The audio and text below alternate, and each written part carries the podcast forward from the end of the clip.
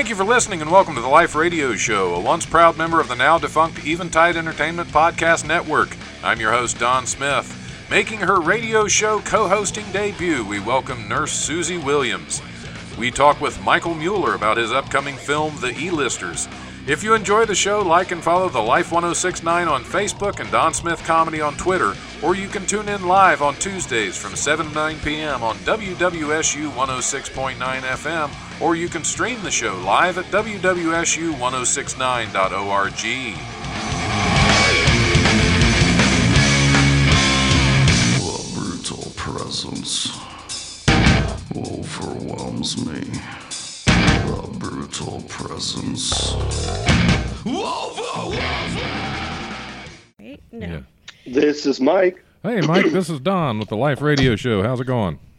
It's good. How are you, Don? I'm good. I'm good. I'm sitting here. My guest co-host is uh, Susie Williams. Uh, is this her first time on the radio? She's nervous. She's actually she she's not. She's a nurse. Uh, the original guest I had for today or, or last week was it was Yes, uh, last supposed to be talking about some uh, cancer treatment therapy. So I brought her on, but uh, now we have we have a nurse in here to talk about acting. Hey, that that should make it even more interesting. Exactly. Oh yeah. Oh yeah. Absolutely. Because they know things like how to kill people. That always makes me nervous with her. Yeah. Well, it, there's a there's an interesting thing that I learned uh, a couple years ago that here there's a lot of work uh, for actors um, at different um, hospitals because they come in and they have to they come in as sick or you know role play as sick patients and it's for doctors and nurses to practice delivering bad news to terminally ill people wow. so Interesting. There's- Interesting. yeah there, there's a whole there's a whole like i know a ton of actors that do that type of work uh you know at, at monday through friday type stuff when they're when they're not uh on, on set with a an- a film project they they do that type of acting Well, Yeah, I did, I did not even know that was a thing. I, i didn't i didn't i didn't either until one random conversation and then i i I was uh informed of it so i found that really interesting though yeah, that is. Uh, we're going to go ahead and get started. I was just doing sound check. I think everything's good.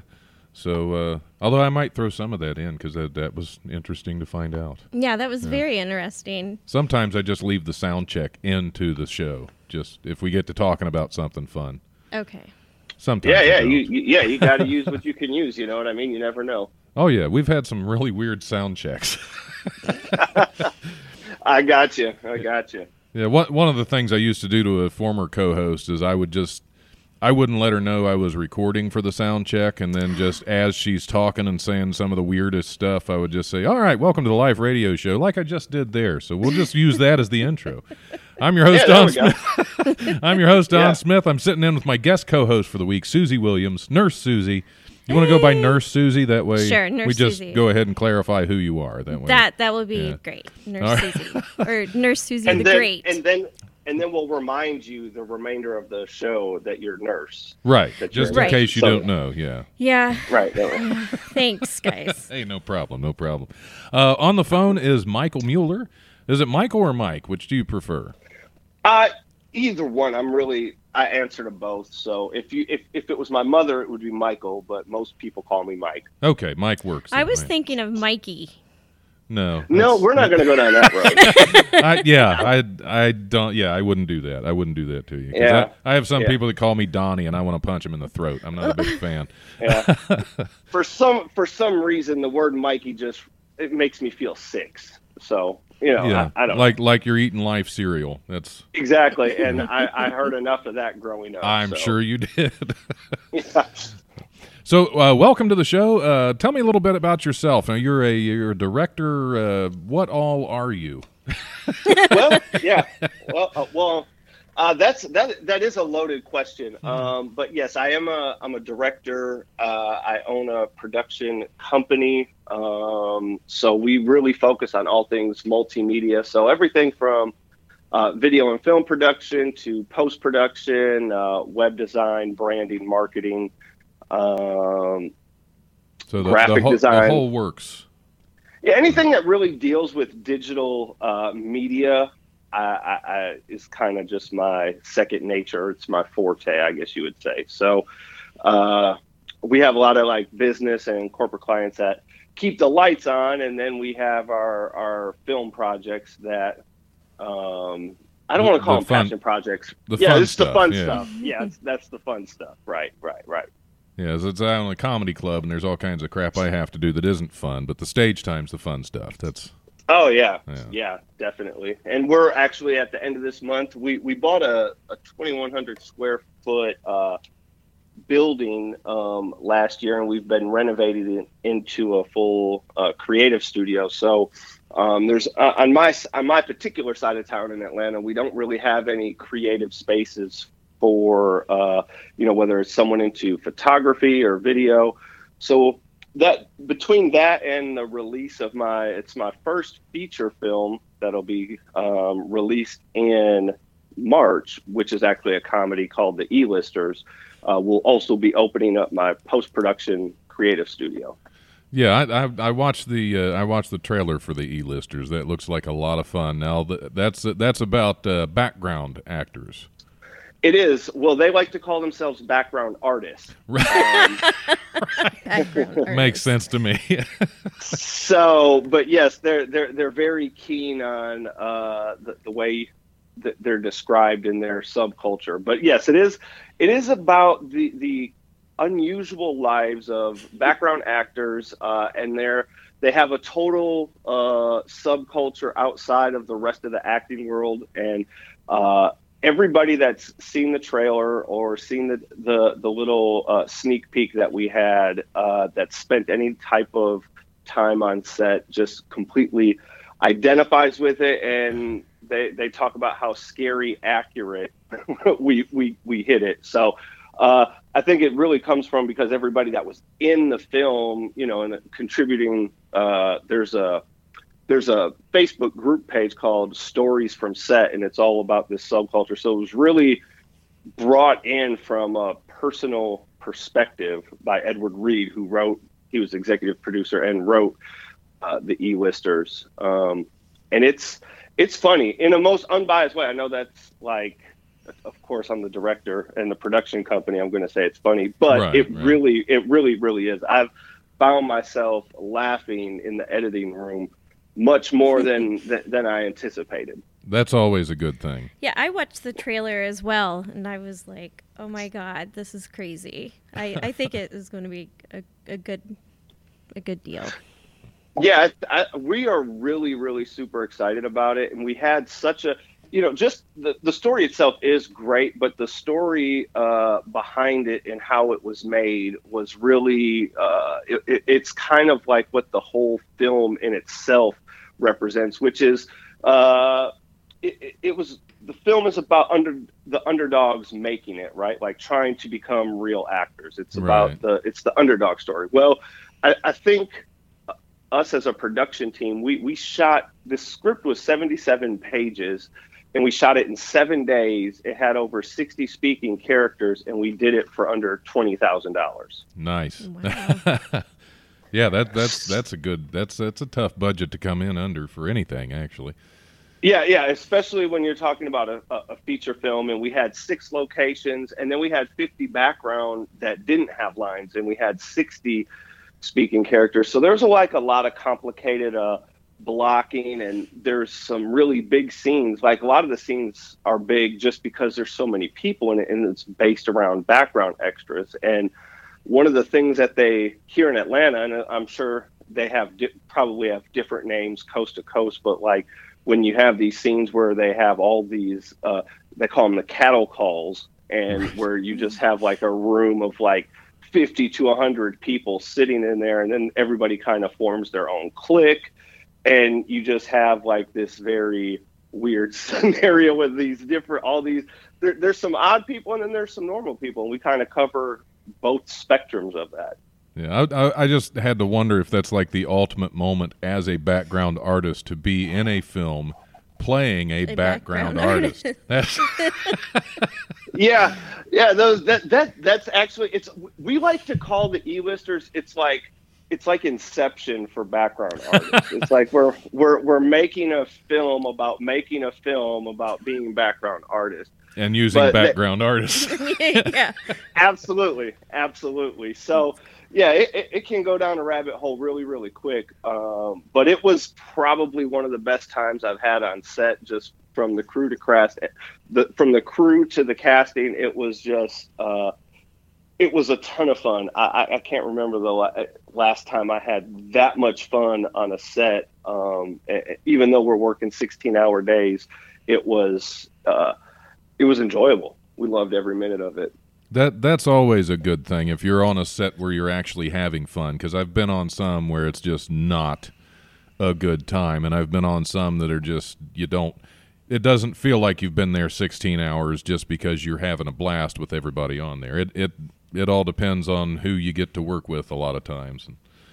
Yeah, and that's one thing I'm very. The only way I, I, I think we are able to pull something as ambitious as this off is because my my production team is my team that I've been using for several years. So we're all very familiar with the way each other work. Like my director of photography already knows my, my style of uh, lighting and the, the type of shots that I'm going to be looking to get. So uh, we we really used our resources and there's a lot of pre-production that went into it because a lot of people when they hear 77 pages in seven days they're just like that's like that's not the norm by any means you know what i mean Oh, absolutely not. I I think uh, I was in a film a couple years ago that's still available on Redbox, uh, Six Feet Below Hell, and uh, we actually we filmed that in four Saturdays.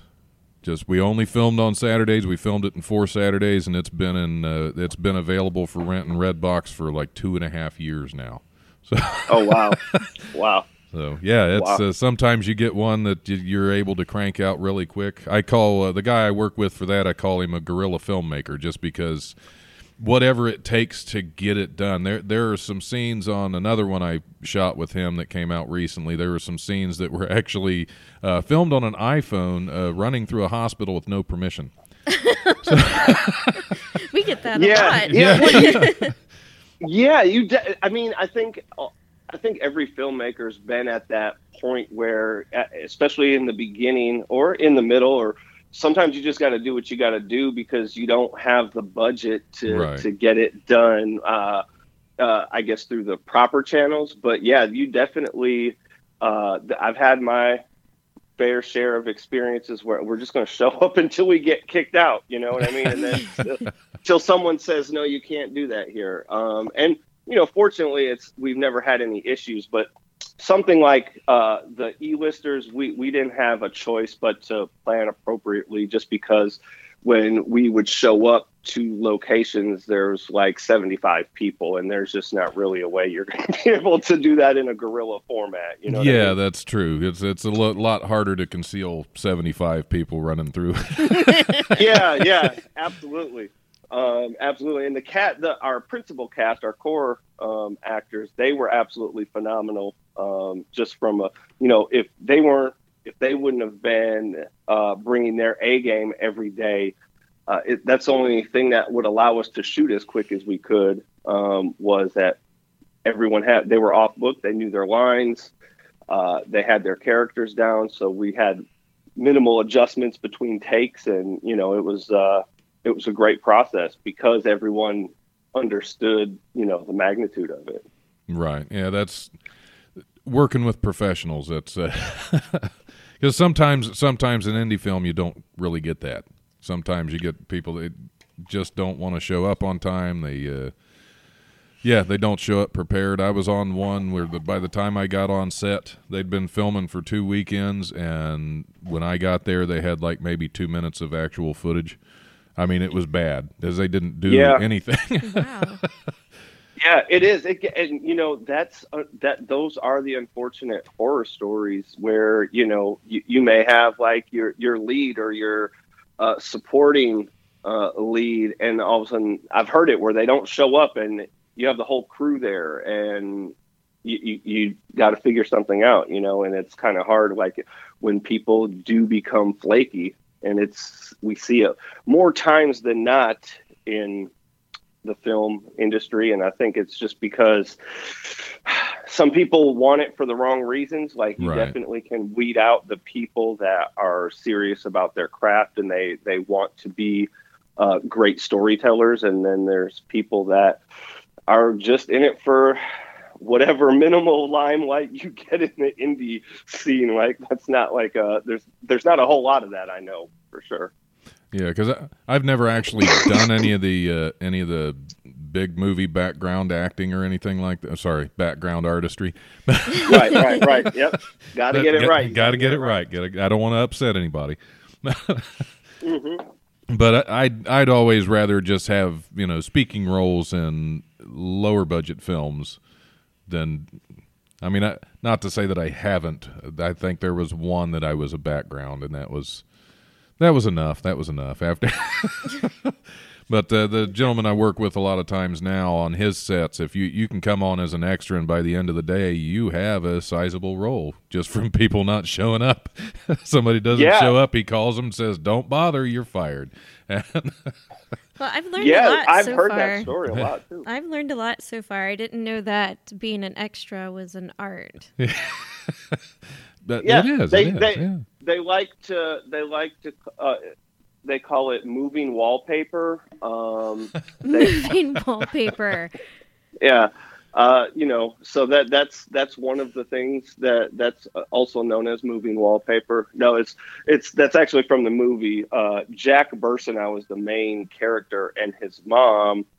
It, it, she she just gives him this horrible time because he was a star child actor, but then he he just went into background acting, and Hmm. so she's constantly uh, giving him a, a really tough time. And you know, she she's like, "Oh, you fizzled," and you know, "Are you proud of being party goer number two? And you know, she just gets it.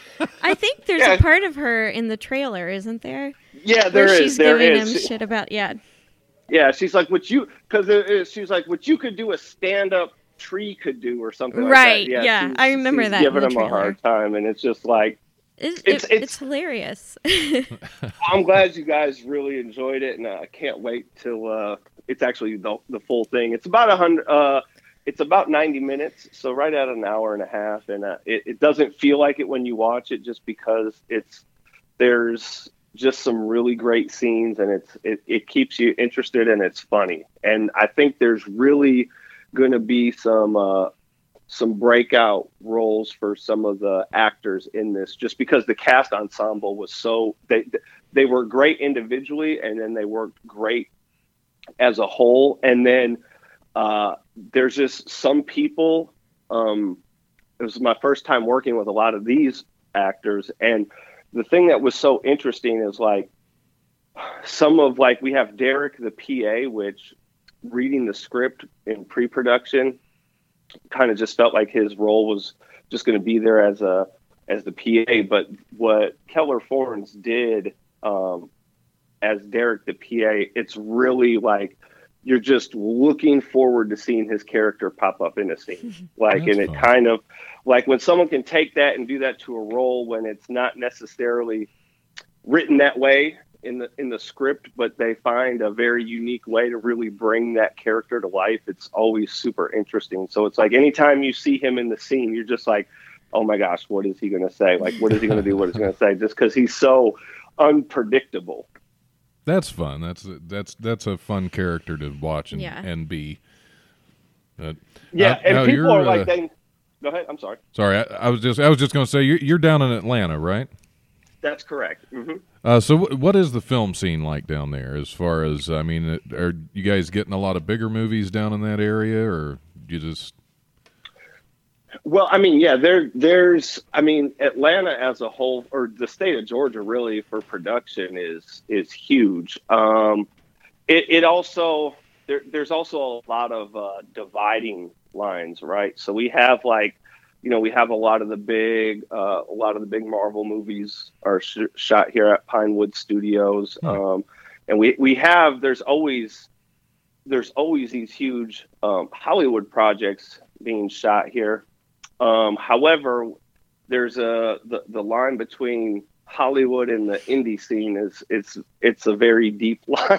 it's Right. divided. Mm. so it's like the thing is, is like they they're bringing all their stuff here for the tax credit, and what ends up happening is like you can get on if you're like a background artist.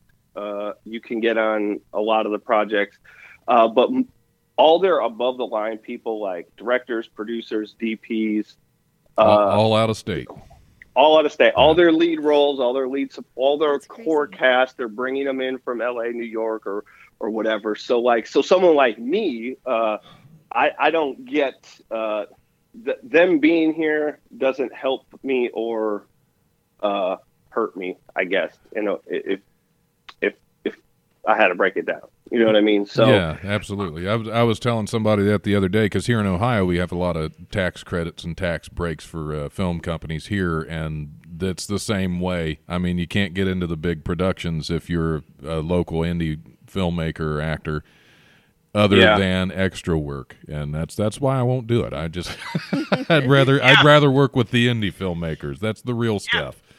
Yeah, and, and I think too that's one of the things that the uh, for our platform for the e-listers, like the one thing that we're really trying to shine a light on is that it was made basically it was made by Atlanta for Atlanta. All the cast and crew, everybody um, are Atlanta-based actors and crew, and we really uh, just because the background community, when you think about it, is really really large. It's it, it probably trumps your your normal acting and crew by ten times when you think globally.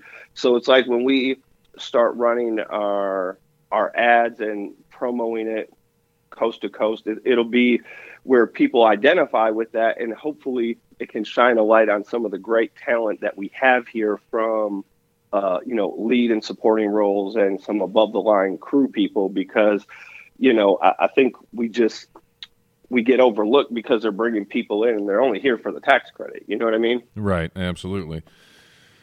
Yeah, that, that's kind of why because I know the comedy scene down in Atlanta is pretty good right now too, and that's that's my more my area.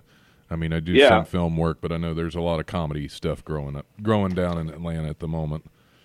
Yeah, and back in uh, back in August, uh, I turned forty in August and um, had a you know kind of of a big birthday party we put together. We actually hired actually hired a stand up uh, comedian to put together a show for the for, for my birthday. Are you familiar with um, Lace Larrabee? Uh, the name's familiar. I don't know that I've met him, but the lace, the name is familiar. Yeah, she's she's oh hilarious, hilarious. It was great, and it was just like the most. Uh, uh, it was definitely a different type of birthday party for sure. Like because we rented out like an art museum and did this whole thing where we had stand up comedy. So that was it was it was really enjoyable to do something different like that too, just on a from a celebration standpoint. Yeah, yeah. We we were talking a little bit before uh, before we called you a little bit earlier this morning about uh, the, as far as after watching the trailer and everything with the e-listers. Uh, ha- have you have you seen the uh, the British television series Extras with Ricky Gervais? Yeah, it's horrible. it is. Yeah, it was. I only watched the first episode and I thought it was horrible. And what's crazy though is like I love Ricky Gervais, but his uh, obviously uh, hi- his version, the original Office, I thought that was horrible. But like the the American version with uh, Steve Carell, I mean, it's like probably one of my. It's probably my favorite comedy sitcom of all time. Like it's like the like which is really weird because I don't understand like his mind is there to create these interesting things, but then it's just not I don't know if it's just like the the UK humor is is just that much different from American humor and that's why it's falling Uh, flat for me. Yeah, that, Yeah. that could that could be a part of it because I, I love British humor anyway. I was just, but that answers my next question. I was going to, you know, see if there was any influence from Oh, from extras no, to the yeah. e-lister. So I'm guessing not. well, so I, I I can tell you what it what it did for me. There was an influence, an influence to not do that. That's, that's like it showed me like what not to do. I, I don't know. Like I felt like they did a show called Extras, but then the biggest part of it was like bringing in celebrity famous actors, Right, and it wasn't really about it. It I felt like the point was off. You know what I mean? So yeah, I get I get what you're saying on that. Yeah, because So- because in in e-listers, do you follow like one or two one or two uh, principal background artists for this, or is it just the whole group? Is it is the whole group the focus, or is it just one or two of the background artists trying to get up above that? So it is. Uh, it's prime. It's around uh, Jack Bursonow, who is a background artist played by Edward Reed, and he kind of has his.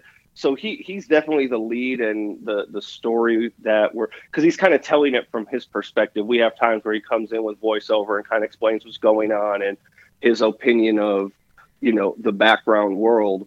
Um, but he has his little group of like four people that you know he sits with in the the holding area and the people that he uh, communicates with uh, the most. And then we also have someone that's new to their clique, and she's it's her like her first day doing background work. So uh, you kind of have like the rookie, and he's kind of like a they call him the set legend just because he uh, he he's like uh, revolting against uh, the class warfare that the sets promote. like between between the background and the crew, uh, like there's this great scene where we have um, it's like what they call crew crafty, where all the crew has and their the A list go in and get their snacks and refreshments, and something that's what extras normally get are like cheese balls and bottled water if they're lucky, right? Right. So um, we have this scene where he he he goes into this glamorous um, spread of just like food and everything, and it's guarded by two uh, little people, and he just plays this whole scene out where he's acting like he's an A-list actor, and they're just. Oh yeah, I've seen all your shows, and he's just BSing them so he could get the food. Got to do what you got to do to get to get the good spread, to get the good lunch. Yeah, spread. yeah, yeah, yeah. So I mean, he's got like this guy with him. He's kind of like showing him the ropes. So he's like this set legend amongst the background people. But one of his friends, Herman, or who is supposed to be like his closest friend, he, he he's always uh, battling him. As you know, what, what does it mean if a bunch of losers think you're a legend? You know, what does that really mean? Like you're a, a, a loser legend. You know what I mean? So it's just like there's all this stuff going on uh, but the camaraderie between everybody, and it's it's just hilarious. that sounds like a lot of fun. I can't. I can't. wait. That's coming out in March, right? You have distribution, or is it just doing a? Uh, is it, is it just going to uh, film festivals for now, or is it actually? No, we I, I we won't be doing uh, we won't be doing like the film festival thing. I don't really um, I don't really see the point in that. Like there, it's always a it's always a conversation or an interesting conversation. And I think like with the film festival, you know, a lot of people are, you know, they go that route because they're either, uh, you know, they're trying to entice a bigger studio or a Right. producer. You know, it's more on the industry side. And, you know, honestly, like I, I really enjoy the indie scene because I have full creative control. I don't have to be told how to do or shoot or edit or, you know, I get final cut. And, you know, we have a really great community here. So we'll do a red carpet premiere um, at the Midtown Art Cinema in downtown Atlanta. And then uh, the day after, it'll be available for rent or purchase on Amazon. Oh, and deal. we're Okay. just- Yeah, so we'll be doing our, our full full blown uh, indie distribution. And what's great with social media advertising, we can go in and target demographic, uh, send it.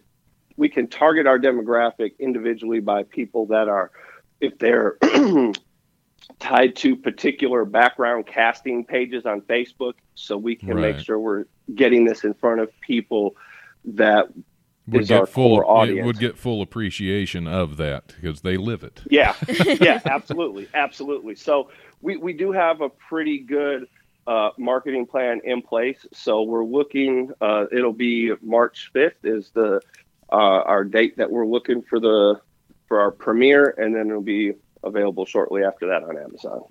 Awesome. Yeah, I look forward to seeing that. And uh, Me I, too. I, uh, d- I've had a few films I was in that went to uh, the uh, film festival circuit, and uh, usually not much comes of those. but it's the ones that actually get the distribution deals that are out there that that are. You Well, know, that's it's a lot such a- more exciting to me. Yeah, and well, it's it's it's such a it's such a political thing, and the other thing too that really that really kills me about the festival run is you know now there's just thousands of festivals, so you're really Yeah. trying to figure out okay, like if I was going to do it, what are like the top ten or fifteen that are really worth it, and the ones that that would be actually worth it. The problem is is that most of them, like when you think of like Sundance and TIFF and Cannes, Uh, I think, is a big one. yeah, all yeah, and South in uh, South by Southwest, and all of them require or want the exclusive. So like if they so you go through this process where they're charging anywhere from fifty to hundred dollars to submit to their festival, and then it takes like six, eight months to hear yes or no right. and more than likely it, it's a it's a no and because they all want this ex- if they choose your film they want the exclusive right to premiere it and Right. you're basically sitting on your project Yeah, you can't you can't time. submit it anywhere else. I think that there's a lot of that with uh, with uh, writing, with uh, uh, short story writing and, and novels and stuff like that, to where you, they want the exclusive and you can't submit it. You can't do simultaneous submissions, or you'll disqualify it's- yourself. Yeah, that's it's it's insane and like when you think about it now with uh just the technology we have it's just like man you would spend you, you know you spend a year making a, a feature film and then you got to spend another eight nine months just waiting to hear if it's in a festival then you got to spend the money to go to the festival and do all the festival stuff and it's just like for what? So 200 people in a theater could see your film and I, you know like at the end of the day is, is it is it uh, to me i just i i make films i want to be a filmmaker for people to watch a, a good story. And I, it's not really about the the politics and the industry piece. Like i want to do something and put it out there to where people can watch it. And if it's funny laugh. If it's sad cry. You know like it's it's uh, that's what you ultimately i mean that should be the goal of a filmmaker is to have people watch it not just do the politics of it. You know what i mean yep, absolutely. Well, we're going to have to take a quick break. Uh, okay at the half hour. When we come back, we're gonna we're gonna go over some uh, uh, crazy news stories and and anything else you want to talk about if you have more stuff to add. Uh, but uh, we we have to cover the news. It's of vital importance to the world. it is and Absolutely. i love i love crazy news stories All right, all right. We'll take a short break and we'll we, we'll be back here shortly. sounds good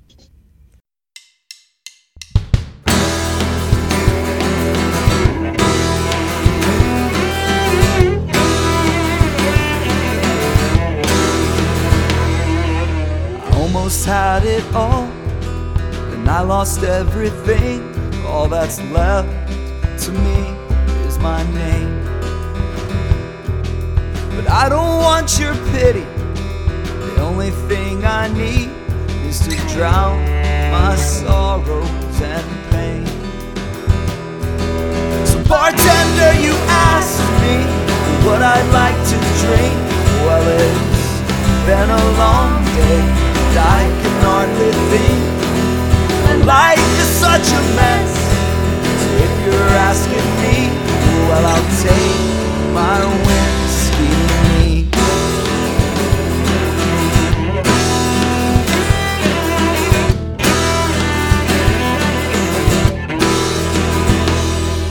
The last one that we pulled, then we'd all go clean. But then I saw them gun him down. Don't ask me what I mean. Don't say anything. Just pour me another round. So bartender, you asked me about my drink of choice. Well, I don't want anything to water down my voice. Now my life is such a mess. So maybe what I need is to take my whiskey.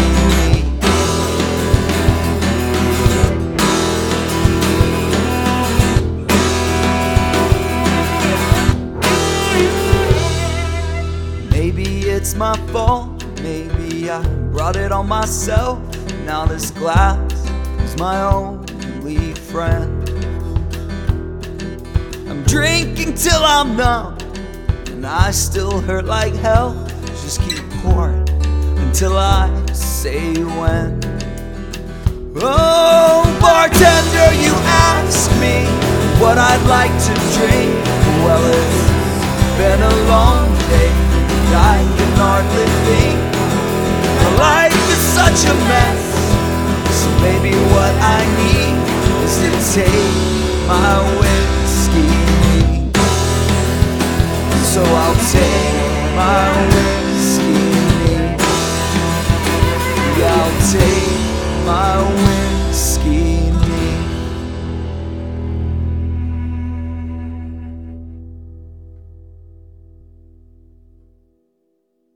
You lost your mind? According to my last psych evaluation. Yes.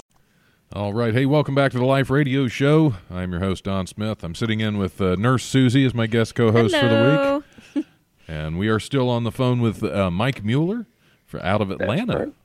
Yeah. Yes, sir. And we just we just watched a video you sent with uh, uh, street racers uh, fighting cops with fireworks, and that was in downtown Atlanta. Yeah, over the over Christmas there was uh, some huge uh, street racer meetup, and I mean it was something straight out of a of a movie between the movie uh, Project X and Fast and Furious. If, if you could imagine those two things being put together, that's exactly what it looked like. Yeah, that, that did look like a did, little yeah. strange event there. I'm wondering how I, I'd love I, I would have loved to know how they actually stopped it. Yeah, that's what I was thinking. I didn't see that, but uh, yeah, well, yeah, it was a 15 minute video. I didn't want to watch the whole. Yeah, thing. yeah, yeah. That's a long But- time. So I mean, if they had that much footage, it probably went on for quite some time. I'm just oh, wondering Oh, yeah. from from from a from a, a police standpoint, how do you even begin to tackle a mob of people? Because it looks like there's hundreds of people. Oh yeah, every yeah, everybody had their cell phones out. An Yeah. e- EMP, just an EMP that would kill all the kill all the cars and kill all the electronic devices. Nobody'd be able to film it. They'd just get bored and go home. Right. That's- There you go. yeah. That's, That's- hey, that's not a bad idea. That's got to be the plan these days. Like, oh, just kill the just kill the internet, and yeah, and everyone every, will be. yep, nobody will know what to do. I can't post this Yeah. to Facebook. I can't go live with this. What am I going to do now? Yeah, no, that's actually an, I have I have this idea for a short film that's about the Wi-Fi apocalypse, and and you have these people they're scavengers, but like there's they're not out of food or water. Like there's a plethora of all of this stuff, but it's like people are like standing on top of their cars like with their phone in this. They're trying to find like the last hot spot. so it's going to be like a new age pump up the volume type thing. Yeah, yeah, yeah. So I mean, because I, I feel like that's just where, like, you see it all the time. It's just like it, we're so dependent on it now. Like we don't know how to live without it. And it's funny because I tell my kids, you know, I I come from a time where we didn't have the internet, and they just don't know. That doesn't wrap around their head too well. Like they don't. Under, Yeah. They're like, well, what did you what did you do? And I'm like, we played outside. I don't remember. I don't remember what we There did. was trees and such. yeah. Yeah. trees. I googled those once. That's great. That's great. Yeah, that's I've I've been watching a lot of the uh, the TV series Doomsday Preppers, and it just it cracks me up. That so yeah, the the whole Wi-Fi Doomsday, uh, the Wi-Fi apocalypse is a brilliant concept. yeah, I, I really got to sit down and hammer that one out because I think it will be great. Oh, all right. Yeah, that's that's what I do with my spare time. I don't get a lot of spare time, but I've been watching Doomsday Preppers, and let me tell you, those people are nuts. So I thought it was Yeah, funny. Se- several uh, a couple years ago, we had a big windstorm left over from a hurricane that came through here, and it knocked power out at my house for like two weeks. right. And I'm a camper, so I have canned food, I have flashlights, I have batteries, I have lanterns, yeah. I have coolers. I'm cool, you know. To me, it was just great. I couldn't charge my phone. Nobody could bother me. I had two weeks of peace. It was lovely. But I went to replenish some of my canned goods at the end of two weeks. I still didn't have power at the house, and as I'm as I'm running my canned goods across the thing, the the checkout girl's like, "Well, how are you going to open these?" uh, uh, really? and the Man. funniest thing was is that she was holding the as she asked me that the one she was holding had a pull tab on it. And I, just, I just smiled and said, "I'll figure something out." Explosives, maybe. I'll get I'll get into that ravioli. I swear. yeah, yeah. Hey, you, you just throw it at the wall until it opens. yep. Then scrape it off, put it in the pan. I'm good. yes, there you go. There you go. Yeah, yeah. So the the idea of a of an apocalypse in general just terrifies me because people are gonna freak. yeah, they will. Yep, I'll just go camping. I'm good. Uh, let's see. People are really confused and slightly concerned by the decor in Dr. Phil's mansion. The Dr. Phil talk show host, whose full name is Philip McGraw, uh, has listed his Beverly Hills home for sale at $5.75 million. According to the real estate listing, the 6,170 square foot home has five bedrooms and six bathrooms and sits on a half acre lot. Uh, private Villa Oasis, just minutes to the Beverly Hills Hotel, extremely rare, long gated driveway leads you into a stunningly manicured grounds, including an outdoor kitchen, inviting backyard, and pool, spa, and cabana. The property description says the interior has dramatically has been dramatically remodeled and updated with eclectic finishes and can be kept or transformed if transformed into your own vision. Uh, when images of the property made their way onto Twitter, commenters felt that eclectic may have been an understatement. The home has a staircase made of interwoven, interwoven metallic snakes, a wall adorned with a display of high powered rifles, edgy art, and sculptures, and a bar one person described as inspired by Indiana Jones' Temple of Doom. This was Dr. Oh this Phil's was Dr. house? Phil's house, yes. Wow. I knew there's something off with that guy. I knew it.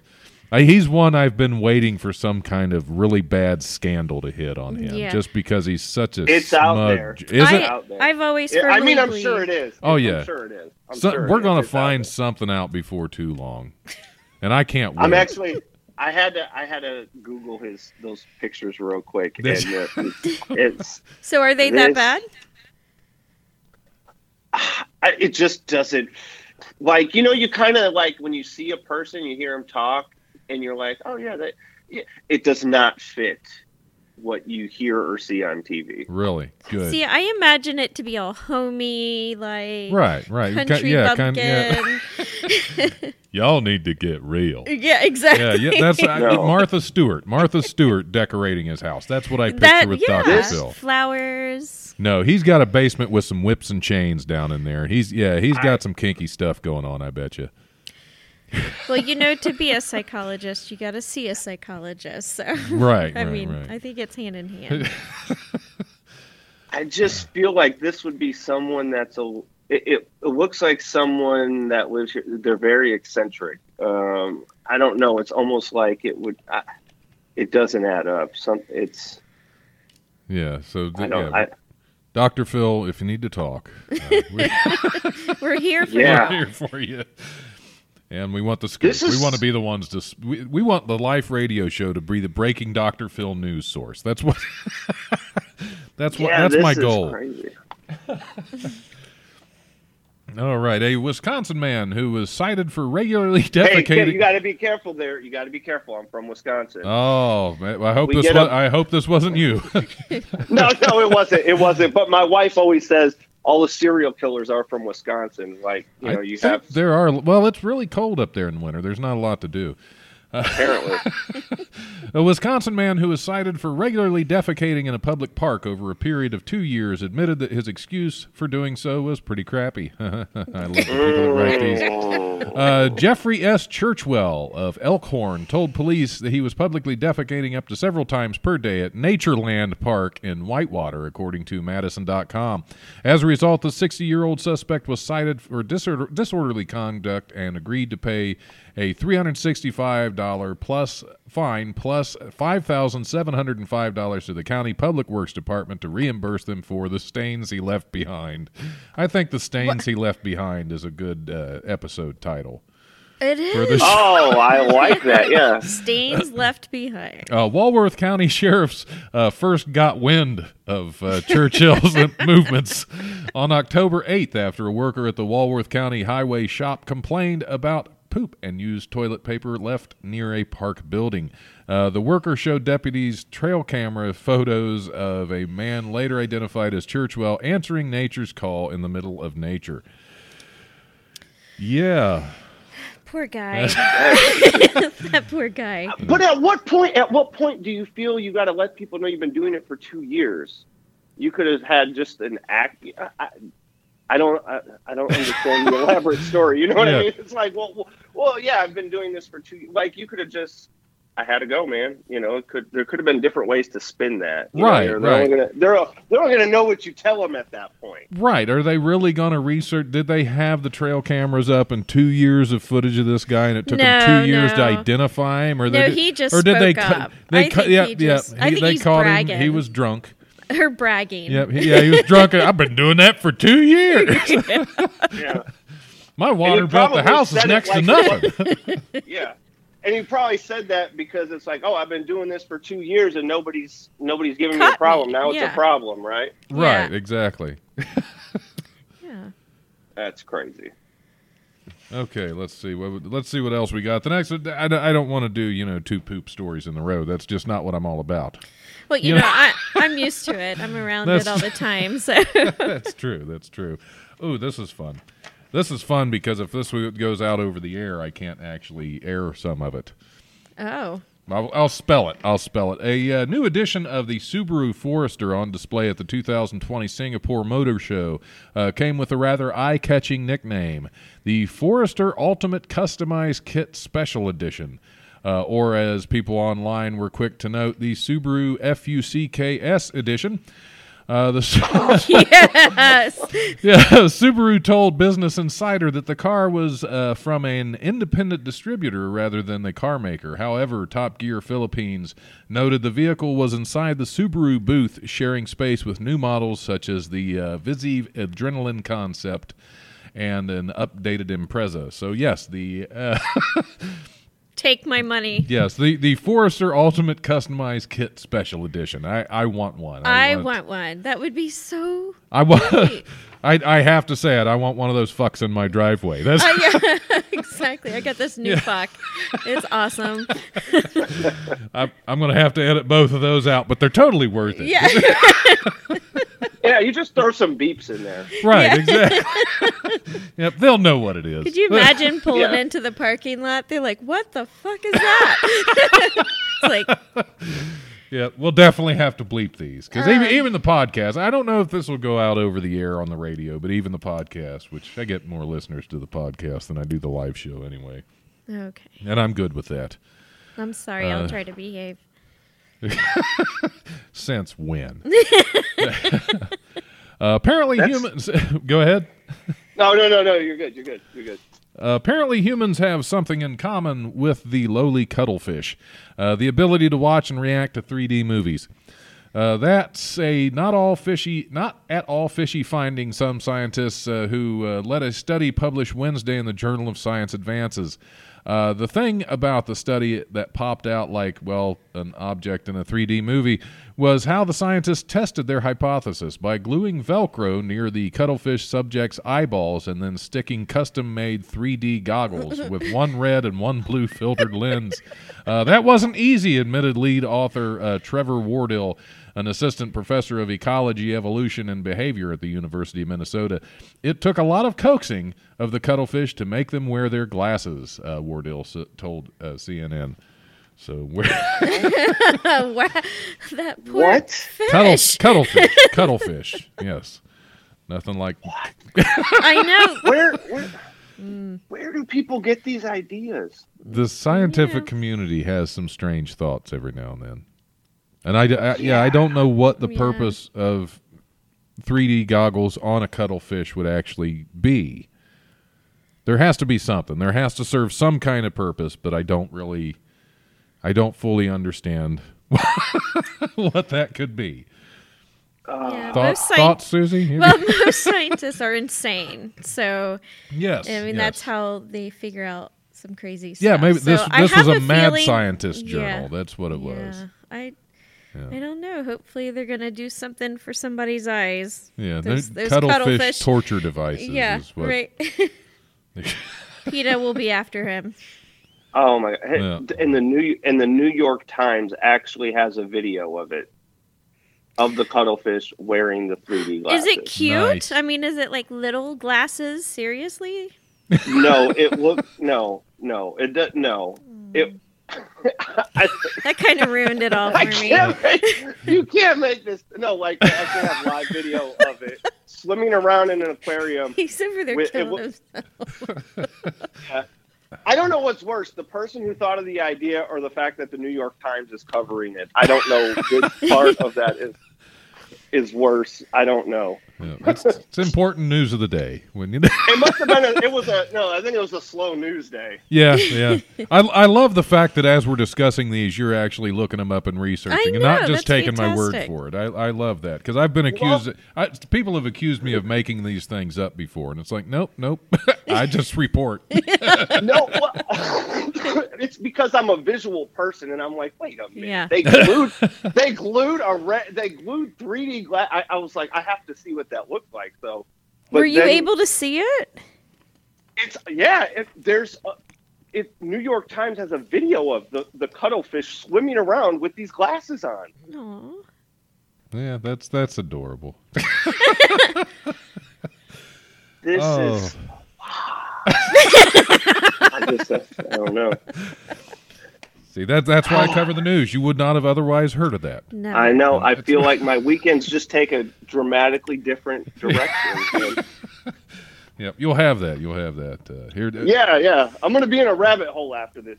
After this uh, radio show, I'll be Well, yeah, in a just- rabbit hole looking at strange things. Yeah, yeah, just imagine me uh, with a you know a liter of vodka going through these things at night trying to find this stuff to do the the radio show.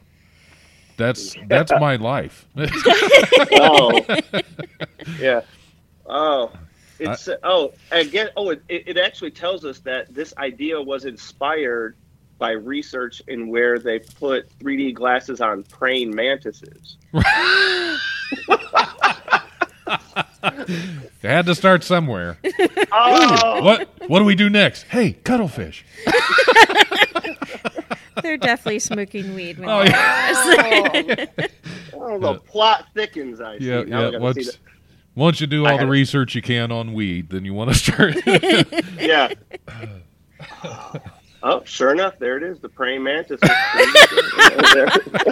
Thank you for being my eyes.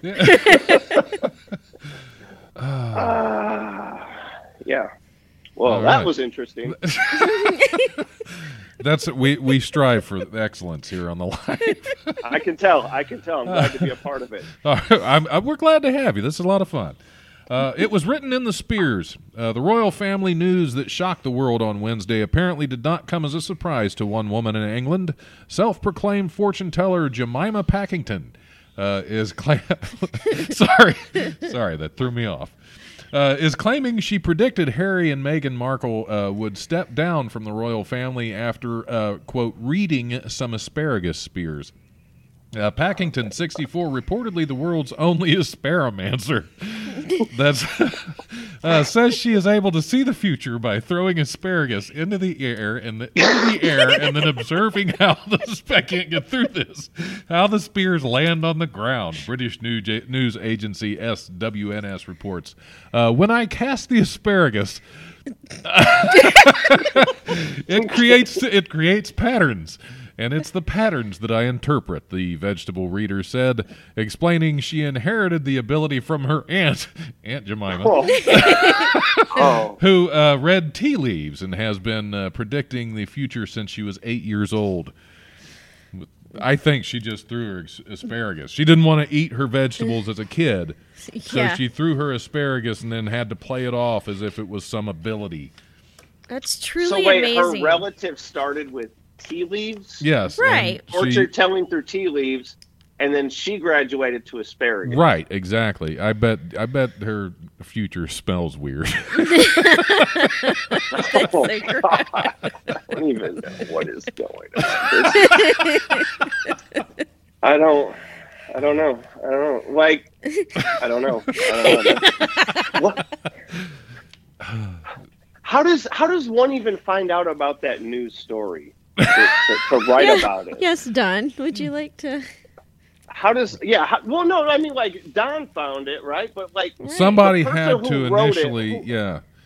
So did the did the asparagus reader reach out to a news agency, or did somebody just go looking? Did somebody hear tell of someone that I reads think somebody was walking down a street in a neighborhood and they saw this chick throwing asparagus. Yeah, what and is then she just word of doing? mouth. I mean, you know, someone Yeah. what is hopped she? on social yeah. media and said, What is check she out doing? this And lady. she said, said Harry and, Yeah. and Meghan are going to leave the royal family, yeah. and that's they And- just yeah. So this and is instead of- newsworthy. Yeah, and instead of saying, "Hey, that person needs some mental help," we're going to write a story about it. We're Exactly. Gonna, we're Well- going to write a story about it and actually uh, feed into their stuff. What is that? Well, it's kind of, again, Oh. again going back to the TV show Doomsday Preppers. How do these people record these things and not think these folks need help? Yeah, well, I thought the same thing about the moonshine people that they're filming illegal moonshining, but you know, Oh, Yeah, yeah. The yeah. moonshiners. Yeah. yeah, yeah, interesting. And what's wrong with a little shine? what's wrong with a little shine down there? Just feeding the Yeah. monster. That's all. Oh, let's see what else we have. I, I saw I saw a uh, I saw a Georgia story in here. So let me see if I can find that. Maybe not. Maybe not. Maybe I'm just maybe I didn't see it. I didn't see anything. Hey, there it is. I hope this is a good one since I went through all this trouble to dig it out. I, I do too. It probably won't be. A Georgia man was arrested Sunday for stealing electronic devices from his 73-year-old mother, then intimidating her into giving money, giving him money for them to be returned, according to police. Thomas Mitchell McCullum, uh, 28 years old, was arrested at his mother's home in western Forsyth, Forsyth County. Uh, the Atlanta Journal Constitution reported. Uh, Sheriff's Office uh, spokesman Corporal Doug Rainwater uh, said deputies responded to the home in the 6000 block of Tybridge Street on Sunday regarding a domestic dispute. McCullum's mother told the deputies that her son had stolen her electronic devices, then demanded money for their return. Uh, the Journal Constitution reported. Uh, Rainwater said McCollum uh, would intimidate his mother via text because he was too, didn't even want to do it in person uh, by demanding more money if she did not pay him. So if she didn't pay him, he would demand more money. Right. So, So this, she could not pay. That's just it's just escalating from there. It's not getting better. this sounds like my childhood with all my brothers. Yep. And, and if his mother did not meet an, im- his imposed deadlines, uh, McCullum would keep increasing the amount. it's only gonna get worse, Mama. Wait, so let, let, let, let's let's paint a picture. So does he he send the text to her phone and then shows her the phone and then takes And the then phone takes back? I am so glad you caught that. I was, it doesn't make sense. It doesn't make sense. Mm. yep. I'll leave your phone, but I'm taking everything else. That's Yeah. that way you can get my text message to know how much I want for everything Yeah, else. That's exactly, exactly. I, I guess that's the ultimate threat. If she doesn't pay, she's taking he's taking the phone too. I've been through Yeah. I mean, I'm, I'm thi- still- I'm I'm- thinking he should have taken the phone first. That way she couldn't have called the police. there you go. There you go. There's an it is. order to these things, and, and uh, young McCullum just didn't understand. Yeah. Why? I'm trying to also figure out why he just didn't ask his mom for money. Like, why, why did it? he did. He just was really dramatic about it. Yeah. like it just went to a whole nother level. right, right. Holding the electronic A devices hostage. That's level. Could you could you imagine him sitting at the police station and say, "Oh, what are you in for?" and then him trying to explain that story to like the real criminals Yeah. that are like, yeah. The hardened criminals in there. You're in for what? yeah, um, You did what my to your mother. mom? Yeah. yeah, yeah, right, exactly. Yeah. Oh, and he's telling the hardened criminal with a mom tattoo on his shoulder, and then that's the end of his life as we know it. Yeah, there it is. Downhill, downhill. So at, at least we had to end with an Atlanta story. That's uh, yeah, that's that's that's. uh Well, I, we can't claim that as Atlanta. We'll just claim it as Georgia because Right, Forsyth right, is. Yeah, yeah, we'll say Forsyth. but yeah, the whole time you were telling that, there's actually the lady, the asparagus fortune teller. She act, she she's done photo shoots with asparagus. It's it's if you no way. oh yeah. I did a Google image search. I had to see what this lady looked like, and Okay. she's using asparagus as a prop in these photos. I, I- I- Excellent, excellent. Oh, makes me afraid of the world sometimes. I'm never going to be able to look at asparagus the same like at the grocery No, you store. won't. I'm going to. yeah, you'll be wondering what it's trying to tell you. yeah, like start Yeah. tossing it. Yeah, But- and then but get Don, kicked out this of is- Yeah, Kroger, right? yeah. Don, this this all comes together when you think about your Doomsday show. Those people are doing that because of people like this. Right, right. You see what I'm saying? Like there, I would. It makes me want to get in a Doomsday bunker and hide. Like Yeah, to know yeah. that someone's gauging the future based on how they throw asparagus and how it lands. I mean, like, oh, no, I think it's just entertainment. It- yeah, I, I mean, it's definitely She's- She's not going to be able to hurt anybody, you know. unlike so- the Doomsday Preppers that are all well armed. Right. Yeah. Those guys Yeah. are crazy. And those are the ones that we kind of hope there's a doomsday so we can get rid of. yeah. But it, cra- it well- cracks me up because uh, if you've never seen the show, I'll just go off on a tangent on Doomsday. If you've never seen the show, they score them. They rate them at the end of Oh, it. I've But yeah, seen and it, yeah. oh, you have, and, Yeah. it's, and it's so great because most of them are like, I totally disagree. it's like, nope, you're probably going to be one of the first ones dead because you're an idiot. And every all of your neighbors will have a great store of food that you got ready for them, and we thank you. yeah. Yeah. Yeah, Yeah, you're going to shoot yeah. yourself, is what's I would love to walk here. onto that show with just like, you know, like a little tiny pistol on my yoga mat. I'm good to go. Be like, I'm ready. I'll tell you when the doomsday happens, I'm going to I'm going to go hang out with the crackheads because they already know, they have survival down. pat, Absolutely, they've been yep, they've been doing it for a long Keith time. Keith Richards. Keith Richards, yep, He's he will, going to he live will- through it all. he will be king. That's how you, you got to. That's the people you got to align yourself with when something crazy happens. I know, It's but he's people that are- famous. I've tried. Yeah. well, that too. Yeah, yeah. So, um, but yeah, that's that's where I'm going. Perfect, perfect. Yeah, that that makes total sense because there are homeless people that they already know how to live off the grid. Yeah. No, they're just going to rob you and leave you to die. Yeah, but I won't have anything, so they won't help you. Yeah, that's that's true. That's true. You give them fifty cents, they'll be your friend for a few minutes. Anyway. And Yeah, well, or they wipe down your window at least when you're at the red light. right, which it, you don't want to go through the apocalypse with a dirty windshield. That's for sure. Yeah, definitely does. Definitely does. Uh, you got to see where you're going, Don. Right, exactly. Even even if it's all just smoke and fire, you got to be able to see it. That way, Right. you know. You can drive right into it. right. Well, you know how to dodge all the other cars that are that are broken down on the road because they couldn't see. All right. Exactly. Yep. I, I definitely think the episode title's "The Stains He Left Behind." We're still going with that Love it. because there's I love it. I Yep. love it. that's that's that's one of the points of this show is to find show titles. That's really yeah. Well, it, Yeah, I think you, you could probably start a whole new podcast just based off of the stains left behind. I think That's true. Probably, that would be a probably- good name for a podcast. it would Yeah. be. Yeah. I, I think we might be onto something here. I might I might have to start a second show. I'm sure. I'm sure it could go downhill real quick with that title. oh, absolutely. Well, the life radio show usually goes downhill pretty quick. That's why that's that's why I almost got kicked off the air this year. Oh, I've been doing that show live on the air for five years, and I almost I almost lost my show uh, about a month ago because of some well something somebody on another show did. wasn't even on my show, but they got so scared that my show crossed the might cross the line because you know I love tiptoeing across the uh, FCC border. That's fun. yeah, yeah, yeah. Well, you know, so you were basically collateral damage. Exactly, exactly. But fin- finally, they, they they came around and and we're good. Everything's good. But uh, it, it's been great talking to you. We're going to have to wrap up. Uh, you want to throw any any social media you have out there? Anything you anything else you want to throw out that we need to know?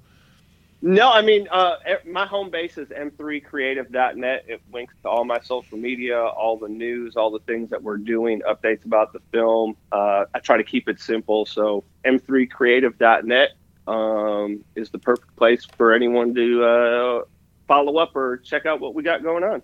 Awesome. Thanks a lot. I look forward to seeing the e-listers when it comes out March 5th. I'm going to be I'm going to have to get on there and check I'm that out as soon for as it's there. I will definitely make sure to get it over to you guys. Excellent.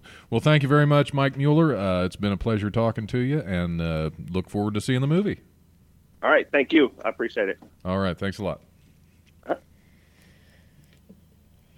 All right. We're going to go ahead and wrap up, and we will be back uh, here shortly with somebody else, and we'll just keep this keep this thing going. How you doing, Susie? You doing all right? Yeah, You- I'm All fine. right. All right. Well, we'll be back. Stick around.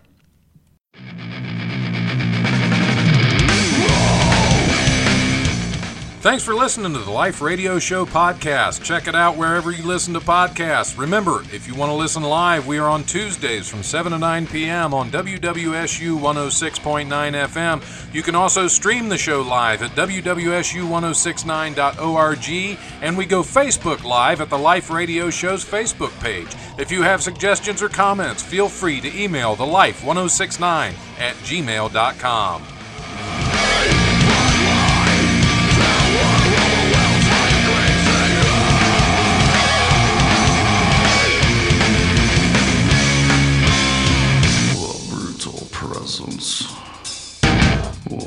overwhelms me. The brutal presence I, I don't want to do you know two poop stories in a row. That's just not what I'm all about.